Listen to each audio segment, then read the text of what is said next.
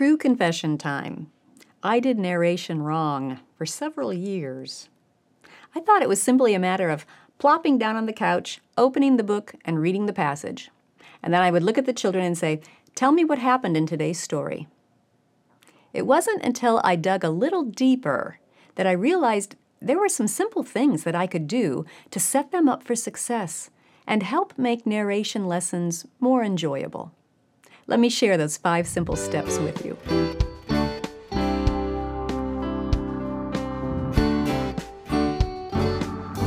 Welcome to the Simply Charlotte Mason podcast. I'm Sonya Shafer. It's tempting to think that we can just open a book, start reading, and ask one of the children to tell us what happened and be done. But such a process leaves out a couple of key components that can make the difference between just going through the motions and real learning the difference between a frustrating lesson and an enjoyable lesson. Usually, when a homeschool parent is frustrated with narration, it's because she's leaving out one of these five steps. So let's walk through them. Step number one pick a good living book. This is where it all starts. Some books are well nigh impossible to narrate, even for an experienced narrator. If you're using one of those, you won't make much progress. You want to make sure the book you're reading touches the emotions, fires the imagination, and paints a picture that you can see in your mind's eye as the author describes what is happening. This type of living book, one that gives ideas, not just dry facts, will pave the way for a smooth narration lesson. What's the difference? Well, let me give you an example. Here's an event conveyed with just the facts. Sources report that an unnamed male was assaulted near the main highway. Several items in his possession are now missing. A male of mixed nationality found him and brought him to a local hotel to recover and has offered to reimburse any expenses incurred, according to the hotel manager. Now, Here's the same event conveyed in a living narrative. A man was going down from Jerusalem to Jericho, and he fell among robbers who stripped him and beat him and departed, leaving him half dead. Now, by chance, a priest was going down that road, and when he saw him, he passed by on the other side. So likewise a Levite, when he came to the place and saw him, passed by on the other side. But a Samaritan, as he journeyed, came to where he was, and when he saw him, he had compassion. He went to him and bound up his wounds, pouring on oil and wine. Then he set him on his own animal and brought him to an inn and took care of him. And the next day he took out two denarii and gave them to the innkeeper, saying, Take care of him, and whatever more you spend, I will repay you when I come back. Luke 10 30 through 35. The first account is much harder to narrate because it doesn't paint a vivid mental picture nor involve the reader's emotions. The living narrative, however, does both of those things. It pulls you into the story and helps you share the experience. It contains ideas to be pondered, ideas that can shape who you are becoming. And isn't that true education, shaping the whole person? Did you notice those ideas in the living narrative? It contains ideas about social status and how those perceived positions can affect people's attitudes toward each other. It gives ideas about doing someone a kindness, even when it's inconvenient, and about using your possessions to help someone else. That type of living book offers the richest narration possibilities, so make sure you're using a good living book.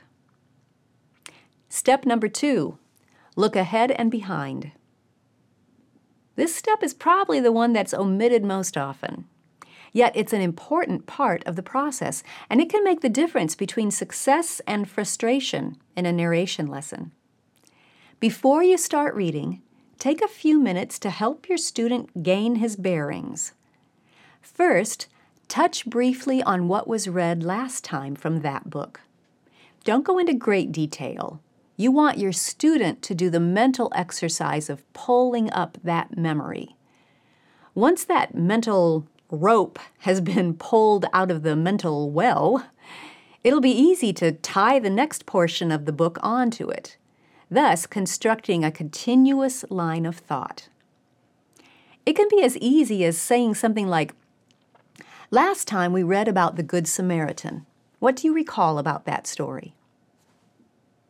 After your student has mentioned the main points or highlights of last time's reading, then set the stage for what is coming in today's reading. Tell him just a bit about what he will be hearing or reading next. Charlotte called it exciting his anticipation. So you might say something like, Today we're going to read about two of Jesus' friends and the choices they made and what Jesus thought about those choices. So give your student the context so he has that mental framework ready to fill in as he listens. You can also use this setting the stage step to define any crucial words that you know will be needed in order for your student to understand the reading. For example, I recently read a short story about the boy and the filberts. If I were going to read that story aloud to my children, I would tell them right up front that filberts are a type of hazelnut. So just think about words that will hinder your student's ability to picture the story in his mind's eye. There probably won't be many. Most words will be defined quite naturally in the storyline. Then, if there are any special names or locations or keywords in the passage, write them on a little whiteboard or sheet of paper so the student can see them. Tell him that he will hear those two or three words in the story and should use them in his narration. Leave that list on display while you read and while he narrates. They'll act as mental hooks that he can hang his narration on. By doing that quick review and short introduction, including any keywords to keep in mind, you're giving your student a solid framework for the reading. You are helping him know what to expect and doing all you can to pave the way for his efforts. He still has to do the work, but you can support him in that work by looking behind and looking ahead. All right, step three then read the passage. Now it's time to start reading. Once your student's mind is prepared and he has that important framework for what he is about to hear, now he's ready to receive the great ideas that the author will share. His mind will gain great food for thought. Just make sure you know when to stop that eating rather than continue to stuff his mind too full and not allow time to digest. In other words, keep a watchful eye on the length of the passage you read. If the student is just starting with this method of narration, read a short bit and have him narrate. Then read another short bit and ask for a narration. As the student gains experience and proficiency in listening and narrating, the length of the passage can be bumped out gradually until he's reading and narrating an entire chapter. Even if a student can narrate a long passage, don't feel like you need to keep pushing that boundary. He will most likely benefit more from a moderate length passage that he can ponder over than an epic length passage that bombards him with too many ideas. So, when in doubt, too short is better than too long. Step number four have your student retell the passage. Now it's time for the narration. You've made sure you're using a good living book, you've set the stage for the day's reading, and you've read the passage. Now it's time for your student to interact with the material, to make it his own, to put the reading into his own words. As he considers what was read, and ponders how it applies to other ideas he has gained and puts it into order and recalls details, mixes it with his own opinion, and then forms those thoughts into coherent sentences and tells them to you, that's when real learning takes place. It's a much higher thinking level than multiple choice or fill in the blank. Older students who are experienced at narrating orally can write their narrations. Usually, this gradual transition starts around fourth grade or so. We'll talk more about making that transition in a separate episode. Just keep in mind that oral narration is a great way to practice organizing and communicating your thoughts. So make sure your student has plenty of practice doing that mental process before you add the extra challenge of putting it on paper. You can also use different kinds of narration in order to keep things fresh. For example, you might have your student draw his favorite scene or act out the story. A student who's writing the narration could compose a diary entry from one character's point of view, or take the challenge to write the narration in poetry form. I'll leave a link to 50 other ideas for you. Then, step five discuss any related questions or ideas. This step is optional. Simply open the floor for any related questions or comments after the narration is done. Some passages will raise all kinds of questions in your student's mind.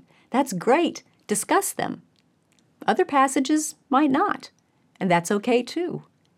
Just take advantage of the living ideas that come naturally in a good living book and draw attention to them with tact and kindness.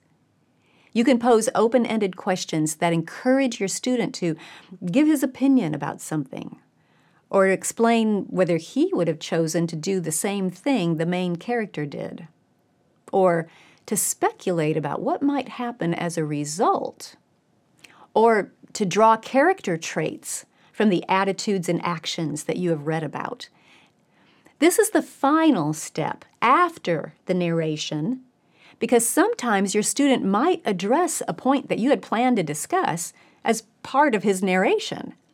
All the better. Leave it at that or expand on it. It's up to you. The key is to make this discussion part of the relationship building atmosphere that is so vital. To respect each student's questions or comments and to give them the thought and attention that they deserve. So that's how to do a successful narration lesson. Pick a good living book, look ahead and behind, read the passage, retell the passage, discuss questions and ideas. I'll leave a link to a free ebook that you can download. It's called Five Steps to Successful Narration. It will just give you a helpful reminder of what we talked about today. You can find that link and the link to the 50 ideas for narration in the description. Thanks for joining me. I'll see you next time.